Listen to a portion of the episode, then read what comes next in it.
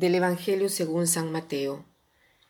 En aquel tiempo Jesús dijo a sus discípulos, No todo el que me diga Señor, Señor, entrará en el reino de los cielos, sino el que cumpla la voluntad de mi Padre que está en los cielos. El que escucha estas palabras mías y las pone en práctica, se parece a un hombre prudente que edificó su casa sobre roca.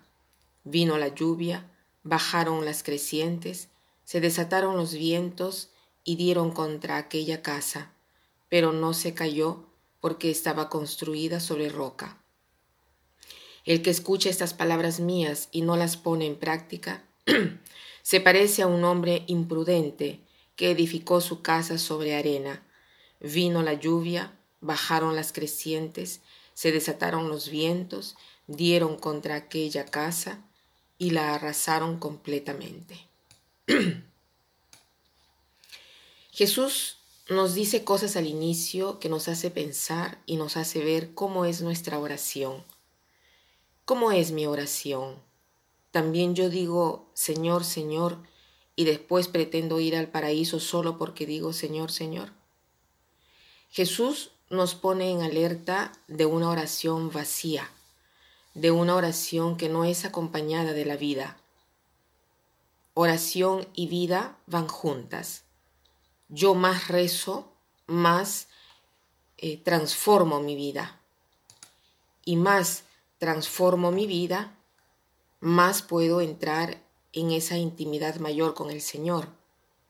Oración y vida van al mismo paso. No puedo rezar y después llevar una vida que es todo el contrario del objeto de mi oración.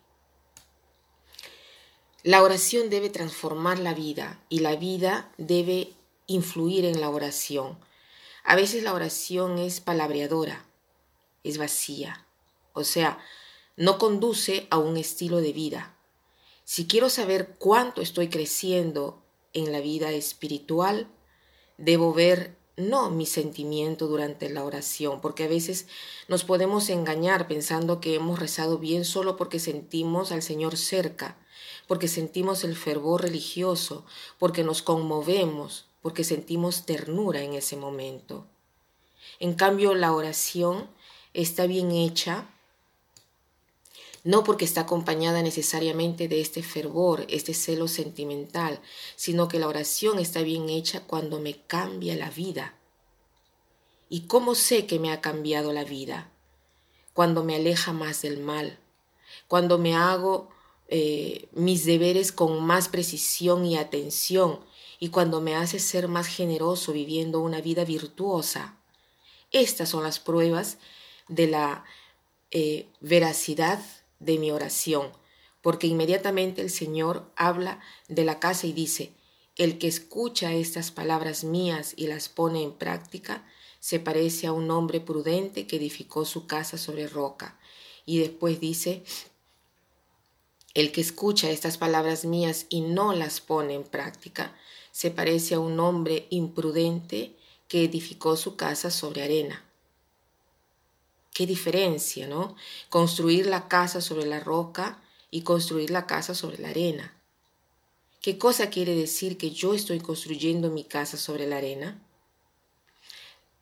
Sabemos que solo con la arena eh, no se puede poner el cimiento de una casa y una casa sin cimiento se, se cae inmediatamente.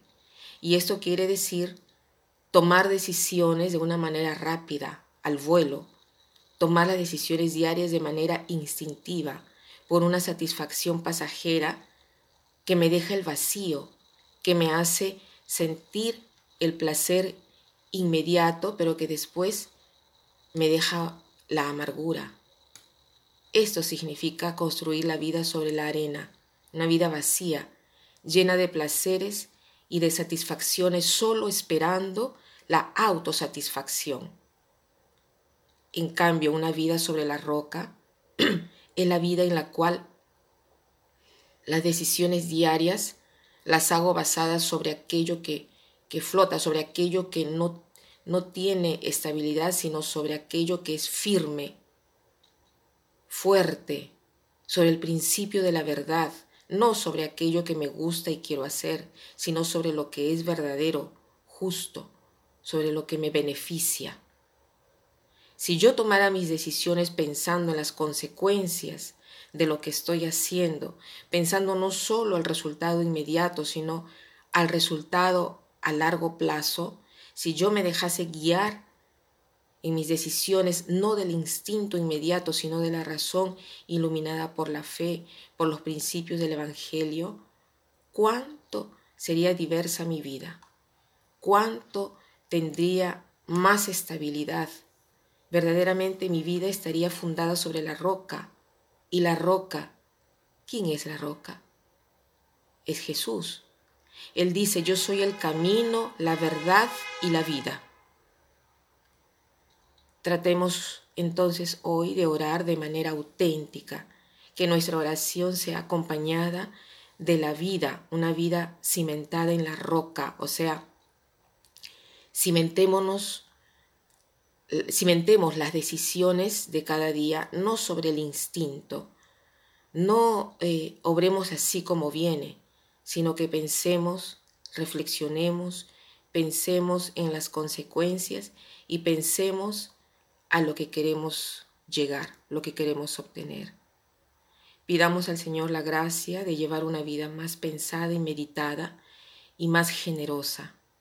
Y para terminar quiero citar esta frase que dice así, el uso de la razón más común es aquella de no usarla. El uso de la razón más común es aquella de no usarla. Que pasen un buen día.